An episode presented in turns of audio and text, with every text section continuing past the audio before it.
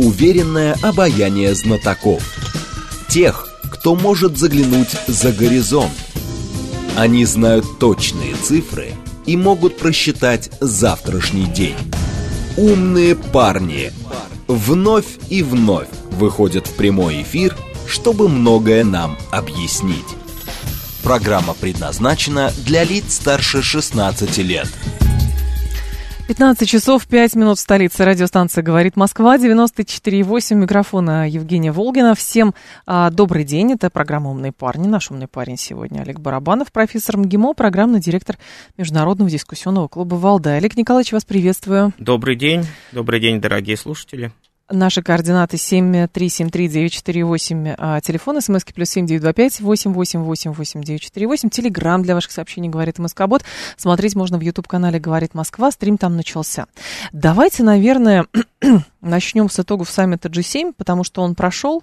А, у нас как-то так поверхностно обратили на него внимание, но в контексте значит, э, решения, э, которое там было принято по экономической защите от, в случае, если будут вводиться такого же рода санкции, как сейчас стран G7 вводят а, против Российской Федерации, но и какие-то политические заявления были тоже сделаны. Возникает все-таки вопрос, что из себя представляет эта структура G7 на данный момент и в контексте вот этого глобального противостояния, которое мы испытываем?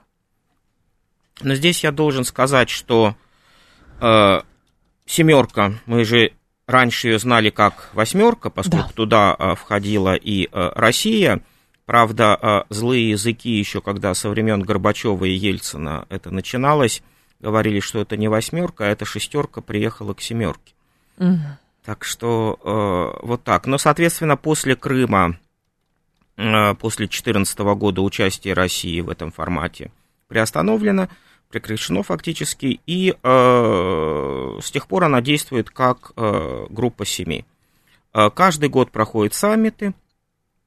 Обычно э, на них, над ними постоянно шутят, поскольку, с одной стороны, это такая площадка для встреч, где все со всеми встречаются, а, а с другой стороны, э, поскольку темы э, необъятные, они стараются охватить абсолютно все, то получается в итоге, что мы за все хорошее против всего плохого. И если читать коммюнике их ежегодных саммитов, там обычно как раз вот от Адама до Потсдама про все написано, про глобальное потепление, про э, проблему бедности, про гендерное равноправие, про э, экономические трудности, про искусственный интеллект, про цифровую повестку. Э, и э, везде абсолютно правильные слова. Э, и на следующий год новая страна-председатель, у нее какие-то свои приоритеты, а забывает, как правило, все прошлогоднее, мониторинга и контроля а, по большому счету нет, а, и пишут новое красивое коммюнике, и так из года в год. Этим же, в принципе, это не, этим не только семерка страдает, это беда и большой двадцатки, более широкого объединения стран, которое возникло уже на уровне саммитов после финансового кризиса 8-9 годов, но там, по крайней мере, представлены разные э, группы стран, не только западные, и они отражают всю гамму подходов. Здесь же просто такой красивый текст. Сейчас же ситуация у них изменилась, и в итоговом коммюнике, это 21 страница, там, с одной стороны, страниц 15-16 вот уделено в старом добром стиле, мы за все хорошее, мы против всего плохого. Сейчас у них была тема э, про искусственный интеллект, но э, здесь э, японцы подкачали, поскольку итоговый доклад э, не успели сделать к саммиту и обещают сделать к концу года. То есть искусств... Напомнить. Напомнить, да, с искусственным интеллектом э, дедлайн сорвали.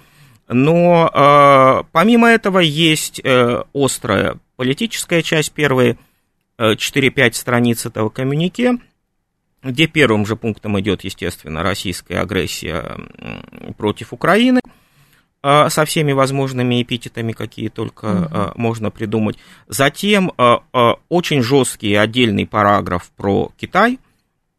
И вот это странно, поскольку, ну, допустим, по нам и в прошлом году был свой параграф, ну и понятно, так или иначе, как к нему не относись, с какой стороны не смотри, но идет э, военный конфликт, они на него реагируют.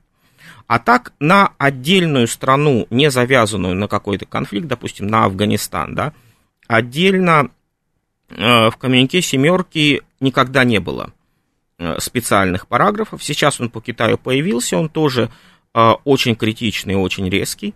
Э, такой же злобный в целом параграф э, про Иран был отдельно написан. Ну, главные враги рода человеческого. Главные враги, так. да. И э, про э, Северную Корею. И отдельно, э, что тоже вот новость, э, вот такого вообще никогда не было, был отдельный параграф про Центральную Азию. И там они говорили, что мы, естественно, поддерживаем стремление государств Центральной Азии к демократии, там, ко всему прочему. Хотя до этого, в общем, с демократией понятно, что во всех этих странах по западным стандартам было не шибко, а, и их тоже критиковали, меньше, чем нас, но доставалось. Сейчас же про это забыло, э, забыли, и в этом абзаце фактически открытым текстом пишут, переходите, мол, на сторону света.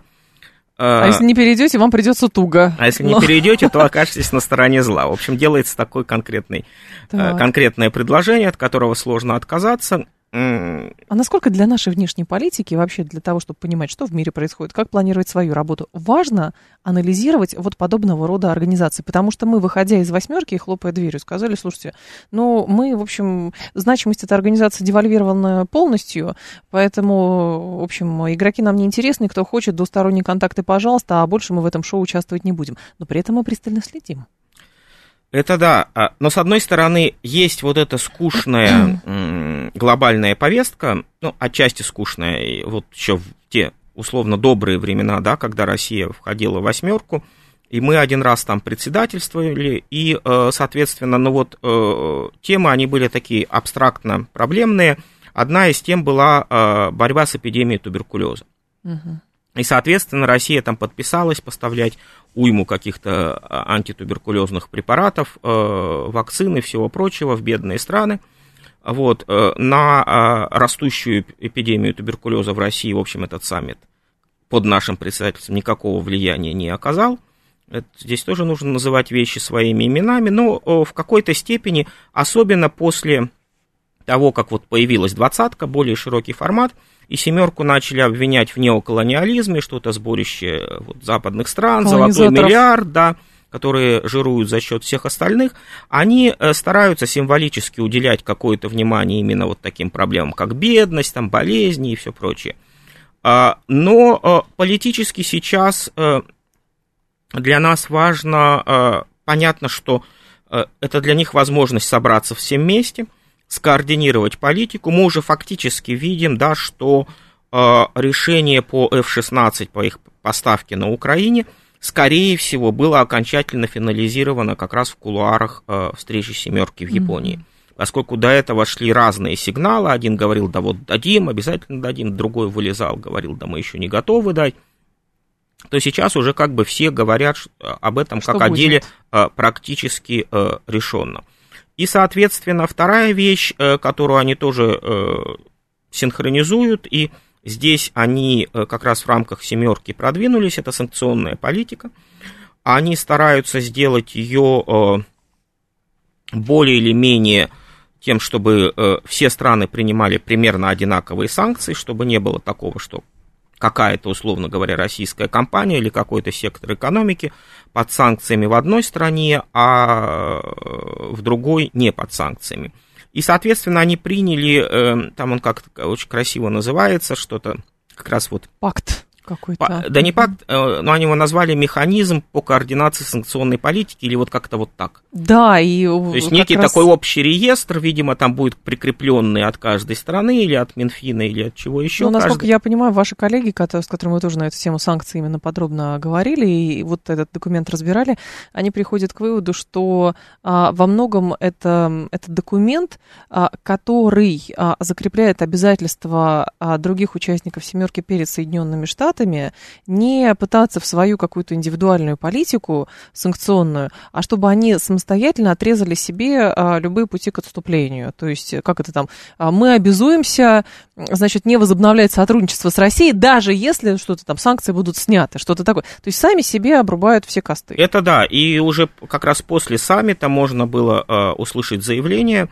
ряда западных политиков, что замороженные российские активы, вот эти пресловутые да, 300 миллиардов. набиулинские половина госрезервов страны, на которую вся страна работала, а, они, соответственно, не будут возвращены России до окончания конфликта, но и соответствующего мирного урегулирования на основе как они предполагают, естественно, на основе мирного плана Зеленского, то есть потом угу. репарации и все прочее.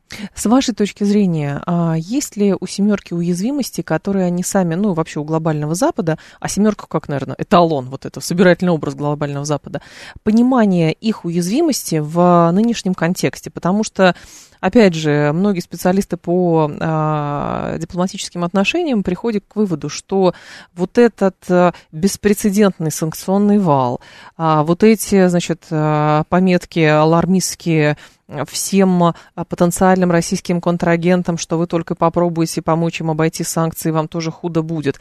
Это во многом как раз еще и от беспомощности, потому что, условно, статус-кво, который присутствовал после развала Советского Союза, когда одна страна фактически стала контролировать весь мир, это статус-кво разрушается, а элиты привыкли к старому, потому что элиты тоже старые.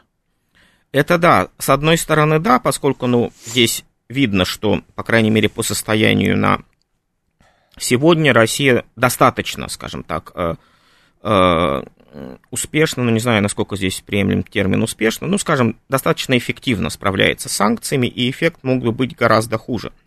Угу. С другой стороны, понятно, что санкции э, все работают в долгую, и, допустим, если смотреть санкции по Ираку, вот после Кувейта, которые в 90-е годы накладывались, там тоже первый год-два было достаточно, все достаточно спокойно, а потом внутри э, Ирака э, ситуация уже дошла до ручки, что там не хватало там, ни детского питания, ни самых простых медикаментов, и когда ООН принимала программу «Нефть в обмен на продовольствие» в середине 90-х по Ираку, то это делали, в общем-то, не из альтруизма, а поскольку там уже действительно ситуация оказалась очень-очень критичной. То есть эффект санкций, он накопительный.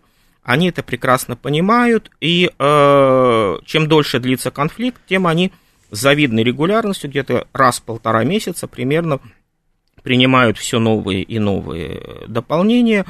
Э, Европейский Союз за, за этим просто легче следить, поскольку он неформально нумерует, да, то угу. есть сейчас они как раз вот после саммита семерки работают над одиннадцатым пакетом санкций. А, в той же схеме работают и Соединенные Штаты, и Англия, и Канада, и э, э, многие другие страны. И здесь они, э, то есть, с одной стороны, понятно, что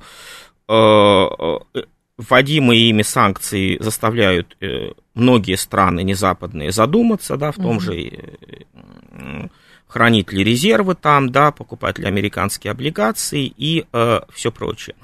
А, а с другой стороны, нельзя сказать, что они делают это а, вот от беспомощности, а, поскольку сейчас как раз они ведут в этом плане очень жесткую наступательную политику. И от пакета к пакету, от встречи к встрече, ну, предыдущий большой пакет был на годовщину конфликта 24 февраля, они его принимали, а их позиция становится все более и более настойчивой, Э, давление на другие страны все более и более э, пристальным.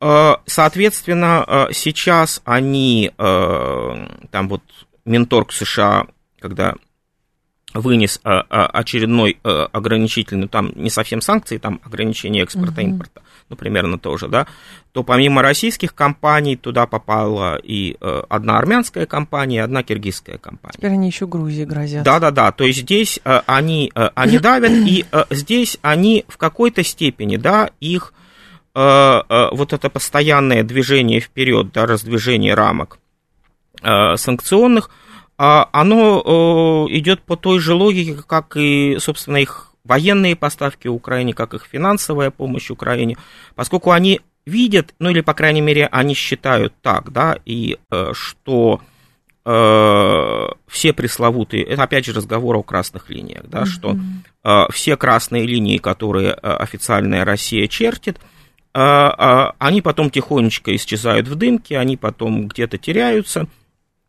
зерновые сделки регулярно продляются, И кроме как, ну уже там почти матерные да, заявления от российского МИДа порой можно встретить, Практически. Практически, да. Это наше последнее предупреждение. Вот. Это наша самая-самая да, глубокая да, да, да, озабоченность. Да. А, дальше этого мы не идем, и они понимают, что у них э, тем самым развязаны руки. А мы, вот здесь вот очень важно, Олег Николаевич, мы не идем, потому что у нас действительно возможность только реагировать на внешние вызовы есть. Или мы, как это, мы не поддаемся на провокации.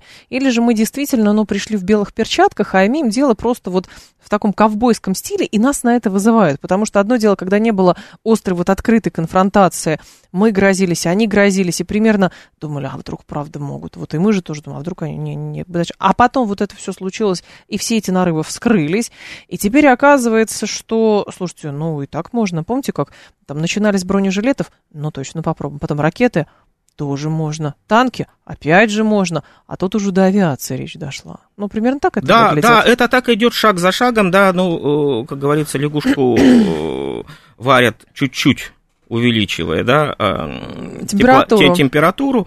А, и здесь мы видим, да, и слушатели наши уважаемые прекрасно это видят и в соцсетях реагируют. То есть, если почитать весь блок патриотического, естественно, сегмента Э, наших э, социальных сетей, людей, которые болеют да, за страну, которые э, переживают за, пересходя, за происходящее, то очень часто уже можно встретить прямые вопросы, почему так происходит, и фактически прямые констатации, что у наших элит, давайте я так мягко обтекаем давайте. буду говорить, отсутствует политическая воля к победе. Mm. Э, здесь э, понятно, что есть, э, я вот заметил, да, что где-то, ну раз уж мы немножко отошли от семерки да. на эту тему, да, то я заметил, что ну где-то примерно вот как раз с мобилизацией нам перестали говорить, что все идет по плану, видимо, просто совпадение такое. Но раз уж не говорят, что идет по плану уже почти полгода, как не говорят, да, видимо, тот первичный изначальный план был, наверное, слишком оптимистичным. А. Да. И Путин об этом открыто говорил в январе, что объем, когда он выступал перед правительством, что объем санкций э, Запада оказался для нас сюрпризом. Поэтому 22 год, он говорил, был тяжелым, а вот сейчас мы уже адаптировались, 23 угу. будет лучше. Песков тоже говорил э, открыто, причем совсем недавно, пару недель, условно говоря, назад, что э, уровень той вовлеченности стран Запада в этот конфликт, уровень их поддержки э, Украины тоже оказался э, неким э, сюрпризом, некой да. неожиданностью. Э, и, соответственно, ну, это понятно, это ставит вопросы об экспертной проработке э, при, принимаемого решения. Э, и, видимо, ответственности кого-то за это, да, поскольку, возможно, эта экспертная проработка была достаточно легкомысленной, или от нее отмахнулись, или, может, угу. ее не было вообще. Но о, здесь э, сейчас речь уже даже не об этом, это уже как бы давно прошедшая история, полтора года назад. Вопрос, что делать дальше. Вопрос, что делать сейчас, да, в нынешней ситуации, когда вот есть и санкции, когда есть и экономическое давление, когда есть нарастающая э, военная э, помощь э, Запада э, Украине – то здесь уже и, мы видим вот последняя ситуация двух дней, да, э, э, очень тревожная, да, угу. э, противоречивая, но очень тревожная информация из э, Белгородской области. Сегодня губернатор э, говорил официально, да, об эвакуации жителей нескольких населенных пунктов. Угу. То есть уже мы видим, что боевые действия uh, уже в таком формате приходят на территорию России.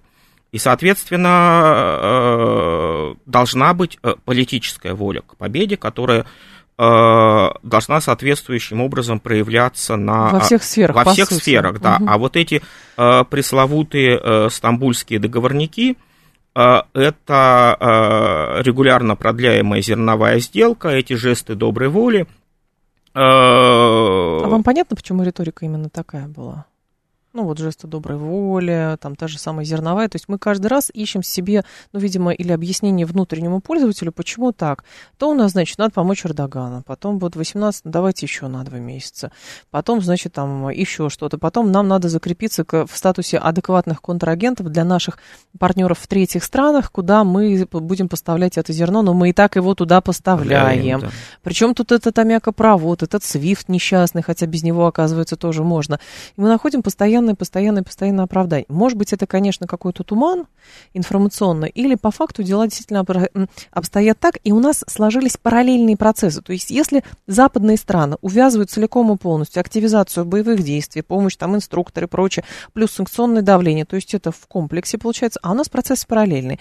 У нас зерновые это одно, один сюжет, а, ведение боевых действий это второй сюжет, а, санкционная адаптация это третий сюжет, и они не пересекаются между собой. Да, совершенно верно. И плюс вот есть э, вот эта инерция, что э, если как-нибудь мы сможем, я утрирую, да, если как-нибудь мы сможем спрыгнуть вот с этого дела, да, то мы снова э, окажемся для них белыми мире. и пушистыми, где э, вот, э, как говорится, деревья были большие, Э, Монако э, было лучезарным, э, и, соответственно... Лазурный берег был прекрасен. Лазурный да. берег был прекрасен, да, лондонские и парижские бутики не менее, но и здесь вот, вот эта ситуация, это наше внутреннее противоречие, да, оно как раз и заставляет народ, мягко говоря, недоумевать. То есть нужна какая-то элитарная адаптация, адаптация нужна, элит. Нужна какая-то элитарная адаптация, да, и то, Э, о чем сейчас, ну, в общем-то, вся страна наблюдала, э, как говорится, э, командир Вагнера, который стал военкором номер один, угу. и все слушали его соответствующие аудиокомментарии, где с болью, да, и, все... Задаются вопросы, что же такое? Задавались вопросы, что же это такое, да. Я уверен, что очень многие люди испытывали примерно то же чувство, да, а, и здесь э, ситуация, ну, в какой-то степени, я не хочу, естественно, говорить, что мы сейчас в 1916 году, и вот-вот оно, но ситуация по многим аспектам, mm-hmm. да, вот этот разрыв между элитами и э, патриотическим активным сегментом нашего гражданского общества, неверие Э, э, со стороны власти к гражданскому обществу, ну, в данном случае волонтеры, военкоры, вот весь этот угу. сегмент, он, э, он очевиден, и он, в общем-то, копирует то, что было в Первую мировую войну. И, ну, позволь, позвольте, если мне некую саморекламу одной моей статьи недавно вышедшей, да, то есть вот в журнале «Свободная мысль» в первом номере за угу. этот год у меня вышла статья, Э, абсолютно исследовательская, не памфлетная, где я как раз э, старался э, разбирать вот этот генезис недоверия между патриотами и властью в Первую мировую войну. Uh-huh. И статья так и называется «Война и недоверие к власти в России» на примере Первой мировой. Она есть в интернете, если кому из слушателей интересно, могут ее найти, посмотреть.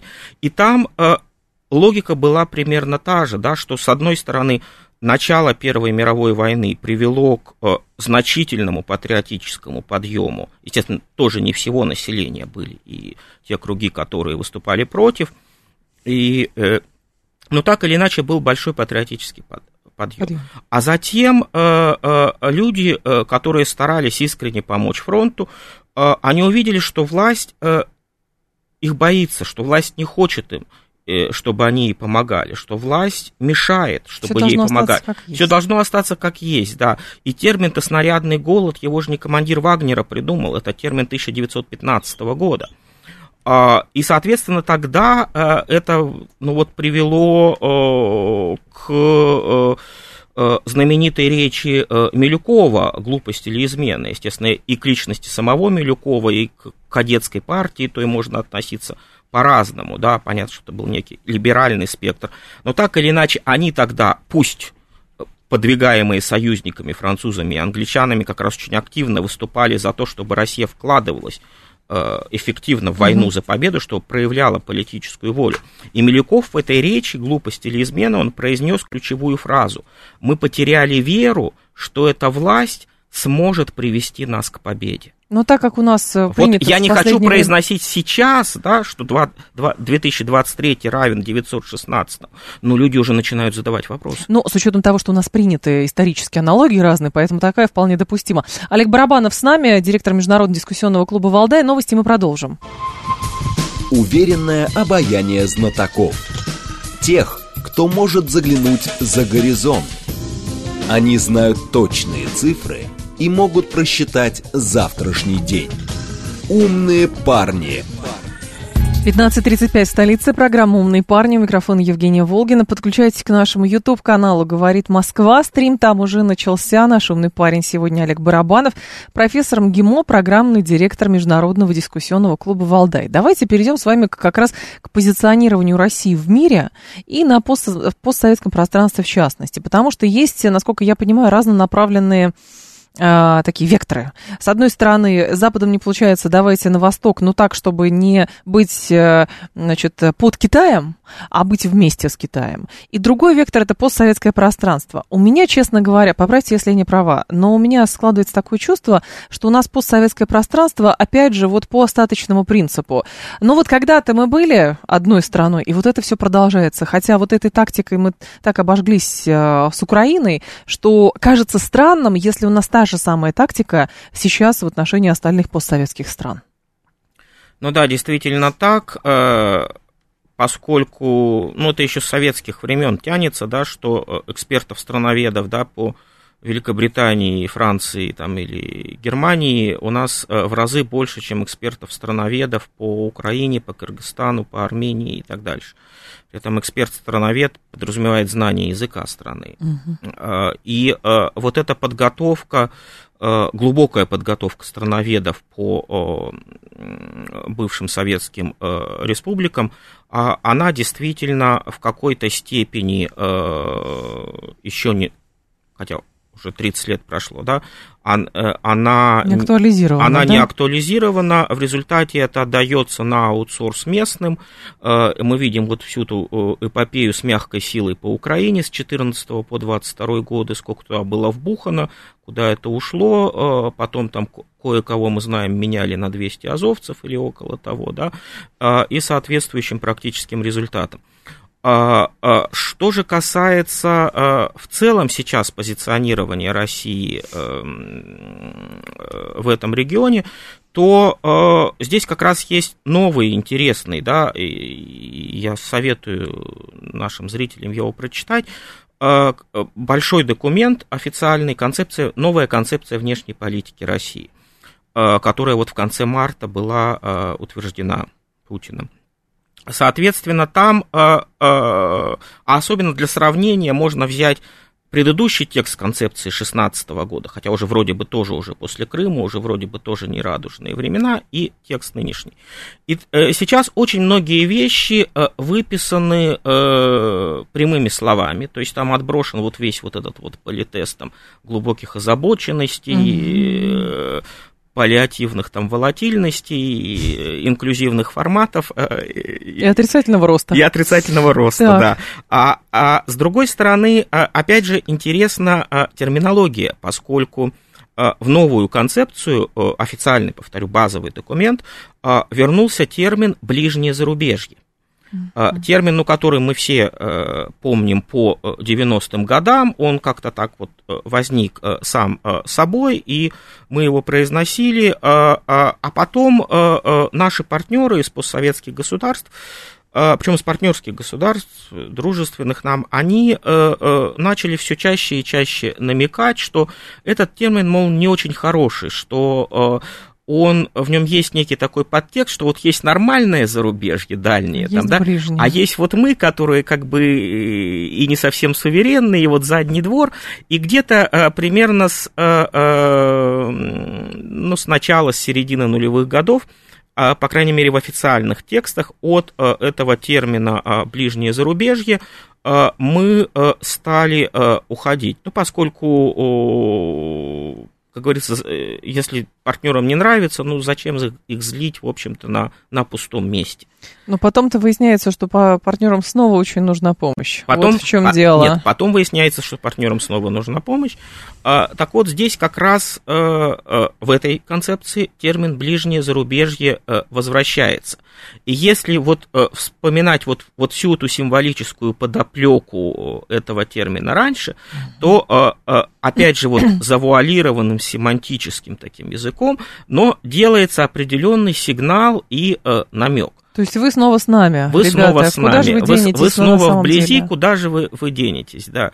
А, и здесь как раз вот, э, э, э, вот вы заговорили, да, о постсоветском пространстве, да, собственно, этого термина как раз новой концепции нет, да, поскольку в нем, ну, очевидно, тоже по, по смыслу посыл. есть некий негативный, тоже негативный посыл, что вот было что-то советское, великое, хорошее, да, потом оно э, непонятно что, и сейчас вот пост такой, да, ну как постсоветский, ну как постимперский, да.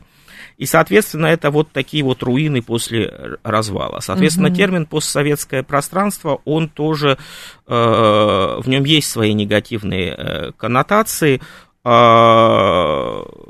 Пространство СНГ, ну тут из СНГ во-первых, тут Э, есть страны, которые, как говорится, одной ногой на выход из СНГ. Украина угу. же, к слову, тоже до сих пор формально-то да. А, член СНГ. Помните, был скандал э, в Таврическом дворце весной, когда там начальство наше выступало на фоне украинского флага, да, где была да, да, какая-то да, да, очередная, да, да, э, э, очередная конференция как раз в формате СНГ, но Украина формально член, поэтому флаг висел. А, вот. А, и здесь, вот начиная от терминов, да, и заканчивая сутью, действительно, здесь э, э, есть еще достаточное количество э, вопросов, да, но и сейчас, с другой стороны, то есть если посмотреть на мир не из Москвы, да, и тем более вот он у вас виден, да, в окошко, да. одна крепость краснокирпичная, а, а, а с их точки зрения, да, посмотреть на мир из Еревана, из Минска, из Астаны,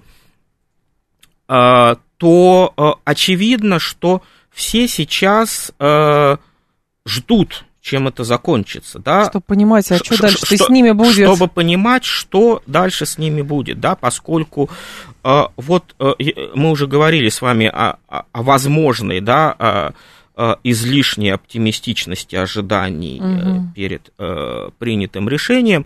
И э, э, один э, китайский эксперт, Ван Гвэнь его зовут, который много э, России занимается, в России пишет, он тогда написал где-то через месяц после, э, через месяц-полтора после начала конфликта, э, он, он написал у нас э, один экспертный текст, где прямо написал, что мы и китайские эксперты, и китайское общественное мнение не понимаем, как Россия не смогла победить Украину за две недели.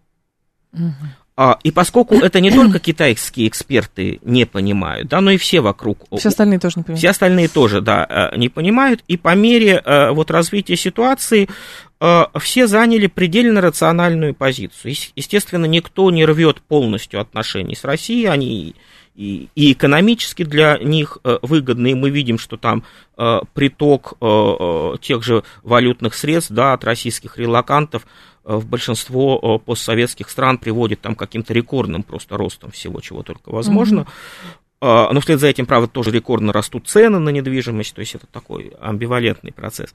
А, а, но, соответственно, они, они ждут, и э, я считаю, что мы не вправе бросать в них камень в этой ситуации. Да? Они ведут себя абсолютно рационально, а, а они, э, ну, пока еще не говорят, что Акела промахнулся, да, но вот ждут, э, как Акела себя... Ну, это не случайно, кстати, Лукашенко, когда был саммит ОДКБ, помните? Да. Когда Пашинян совершил демарш, и, и Лукашенко на этом саммите сказал, что, в общем-то, России жизненно нужно победить, э, потому что от этого зависит вообще и судьба ОДКБ, и всего постсоветского пространства, оно же СНГ, как угодно ее называть, и так далее. То есть ощущение в любом любом случае присутствует это. И он, ну, в данном случае Лукашенко, его артикулирует. Да, и здесь как раз э, Александр Григорьевич Лукашенко, э, э, он он-то как раз занимает очень четкую позицию, да, и в какой-то степени можно говорить, что с 24 февраля у России единственный союзник. Он еще на переднем фланге. И он поэтому, еще, он еще да, на переднем географически. фланге. И как раз э, именно Лукашенко, причем даже неоднократно вот на различных там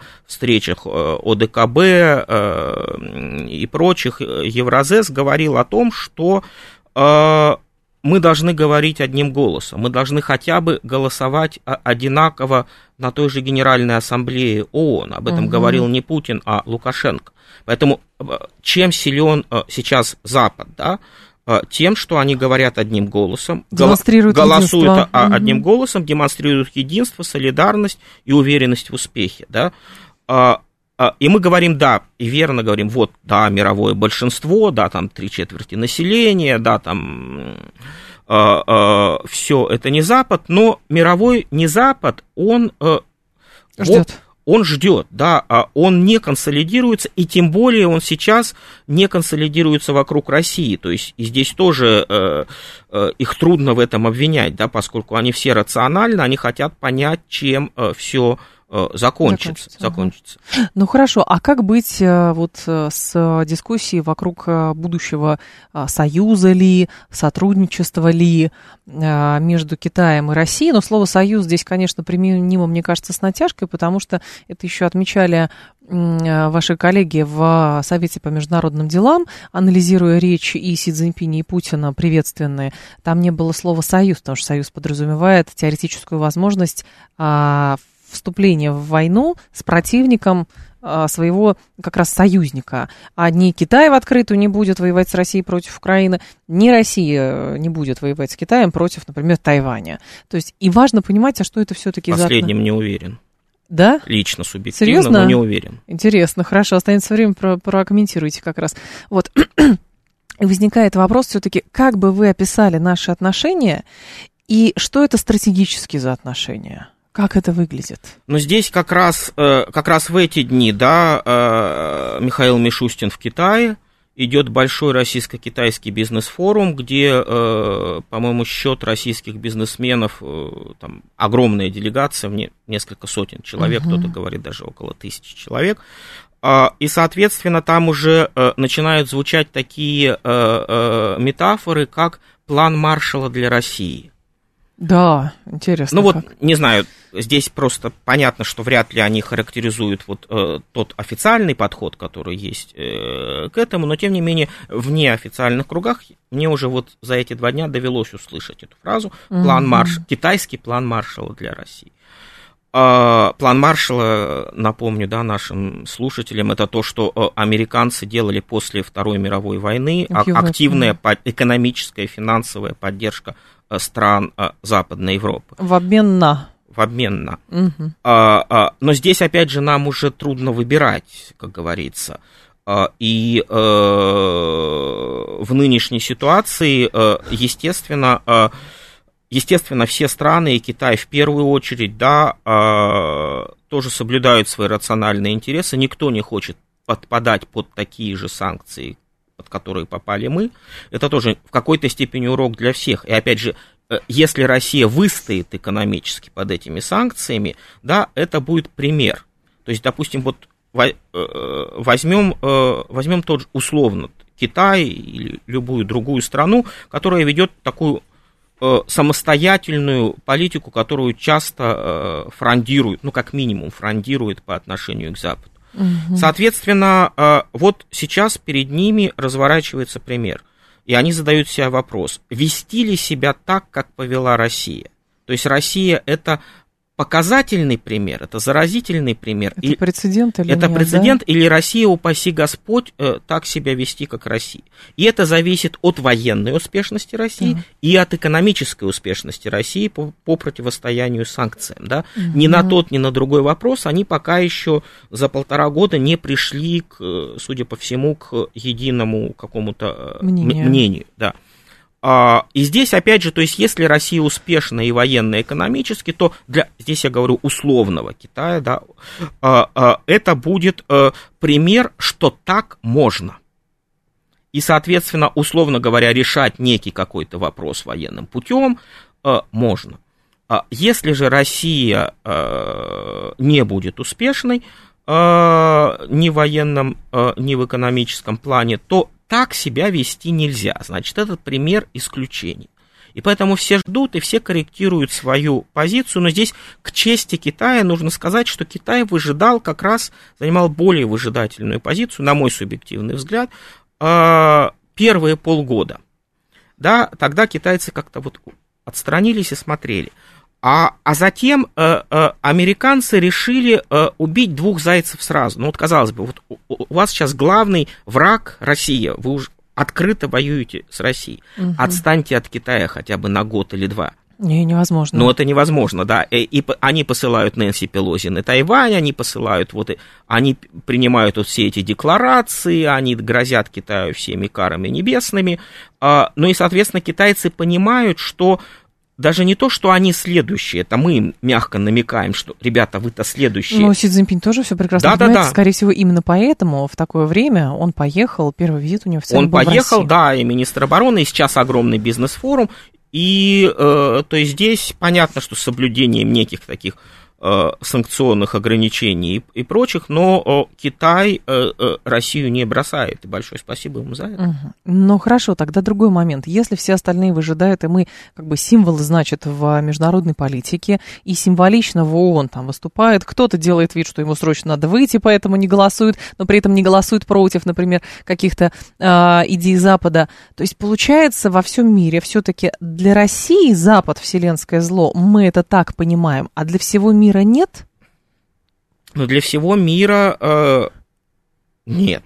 По крайней мере, нет. Э, поскольку понятие не Запад и понятие антизапад это э, э, так или иначе разные, разные вещи, но во всяком случае не совсем одинаковые.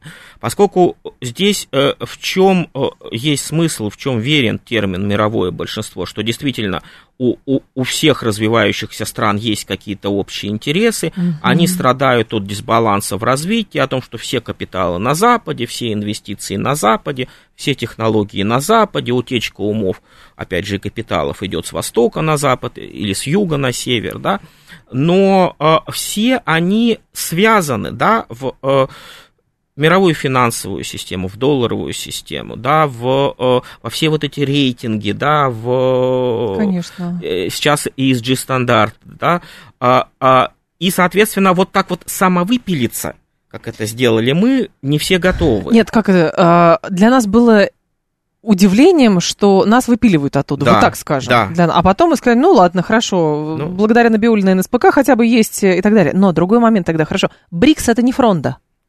БРИКС, э, здесь как раз вот я вернусь к Хиросиме, Давайте, к саммиту да, семерки, да, да, поскольку э, там есть традиция, что э, обычно приглашают еще несколько президентов, не входящих в семерку, ну, там примерно 5-6 человек. А еще. еще кто-то. Да, да, да. А, а, а, и обычно приглашают страна-председателя, ну, каких-то или своих соседей, или там близкие к ним исторические страны, ну, допустим, вот опять же говорю, вот в те в стародавние уже времена, когда Россия была председателем семерки, мы как раз приглашали приглашали президентов стран СНГ и вот это дело. И, соответственно, сейчас Япония председатель, Япония э, очень показательно. Вот это вот э, с, с точки зрения вот этого вот неписанного дипломатического протокола семерки, э, вот как раз огромнейший скандал, что не приглашен Китай как гость. А, потому что это ближайший японский сосед, а, Япония председатель, но его не пригласили. И казалось бы, вот если накопилась масса вопросов, вот, вот и проведите секцию вместе с китайским президентом, все обсудите, попытайтесь найти какую-то... Конс... Они вместо этого статью написали Они вместо про то, этого, как, да. какой Китай ужасный. Да, а, и а, а, почему БРИКС, да? на а, саммит сейчас семерки приглас... были приглашены два лидера из стран БРИКС. Да? Это премьер-министр Индии и президент Бразилии. А, и вот эта тема, а, а, что а, БРИКС он как бы состоит из двух частей тоже, э, из добра и зла, из света и тьмы, и мрака, да, что вот есть светлая сторона БРИКС, демократические страны, э, Бразилия и э, Индия, и иногда еще в светлую сторону записывают ЮАР, в демократическую, но это колеблется. Угу. А, а есть вот сторона зла и мрака и ужаса, такого мордора изначального, это, соответственно, мы и Китай. Да. А, И э, тема э, вбития клина э, в единство БРИКС, э, она была э, и раньше. Так вот, собирается, но, что делать Да, но, теперь? но сейчас э, вот она принимает новое измерение, да, поскольку э, двух лидеров БРИКС, ладно, Индия, допустим, относительно близка к Японии территориально, Бразилия очень далеко от Японии, но тем mm-hmm. не менее их приглашают, Китай показательно не приглашают, я не говорю про нас, понятно, что нас в данном случае никто бы не пригласил, а, но вот эта попытка внести раскол э, в единство БРИКС, э, э, она есть. И здесь используется и пряник, и кнут в виде каких-то mm-hmm. санкций вторичных, так что поживем Ну, увидим. наверное, бразильцам еще тоже будут объяснять, что нехорошо торговать с Китаем, значит, реал юань а, и прочее. Хорошо, а как быть с общей тенденцией, что другие страны хотят? Помните, даже была шутка, что если там Алжир присоединится еще какая-то страна, или там Аргентина, будет абрикосик на самом абрикосик, деле. Да. да, но тенденция это есть, то есть ради че... другим странам это нужно. Как что? А, какая-то дополнительная подушка безопасности, или как что там, 40 секунд осталось Да, а, но здесь как раз вот а, а, эта тенденция а, подавать заявление, вступать в БРИКС, она усилилась после 24 февраля как ни странно, да, как, как ни парадоксально внешне, те же аргентинцы, там кто-то еще, а, а, а, поскольку страны не Запада понимают, что им нужна своя площадка э, и нужна какая-то своя координация друг с другом. Да. Коорди... Угу. Консолидация слишком сильный термин, хотя бы координация. Понятно. А, Олег Барабанов был с нами, профессором ГИМО, программный директор Международного дискуссионного клуба «Валдай». Олег Николаевич, спасибо, ждем вас снова. Спасибо вам, спасибо слушателям. Далее у нас рубрика «Провиант», потом новости. Юрий Буткин. До завтра с вами прощаюсь. Всем хорошего вечера.